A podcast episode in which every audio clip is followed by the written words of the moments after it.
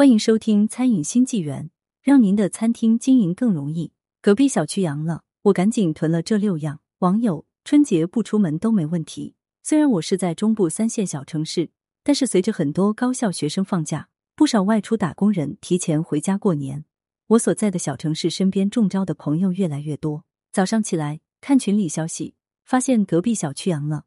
我所在的小区大门口旁边就是隔壁小区的后门。经常两个小区的人都会走在一起，我赶紧开车去超市囤了六样食物和一点生活用品。如今特殊时期，还是少去超市、菜市场这些人员密集的更安全。我将买的食物随手晒在网络上，没想到意外走红了。网友看后表示，春节不出门都没问题了。我到底囤了哪六样食物呢？我们一起来看看吧。零一米面，作为一个南方人，早上爱吃米粉。于是便在超市买了四捆粉条、二捆面条，还有红薯粉、通心粉之类的早餐食物。除此之外，大米买了二包五十斤的，面粉也买了一袋。有了面粉，可以在家里制作各种饺子、包子、馒头、煎饼、油炸果子等各种美食。家里有个破壁机，还买了一点黄豆、红豆、紫米、小米、绿豆、玉米粒等适合用来制作米糊和豆浆之类的饮料。如今距离春节还有三十多天，这么多的米面对于一家三口而言，确实可以吃到春节了。零二干菜，本来是想买点新鲜的蔬菜，但是想想就放弃了。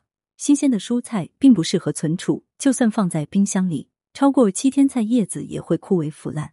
路过超市的干菜区，突然灵机一动，便买了很多干菜回来，比如梅干菜、茄子干、萝卜干、豆角干、笋干。干黄花菜等各种干菜，这些干菜存储方便，而且不占地方，随便哪个小角落都塞得下。干菜基本上放一年都不会坏，而且营养丰富，与新鲜的蔬菜营养相似。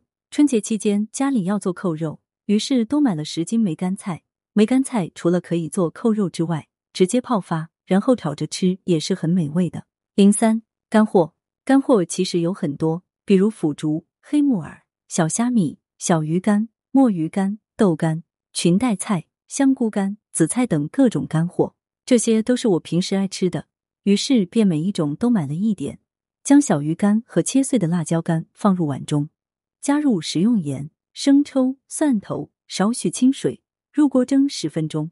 一道香辣下饭的辣椒干蒸小鱼干便做好了。这道菜是我读初中时最爱吃的一道菜。那时候我们需要带菜去学校里住宿。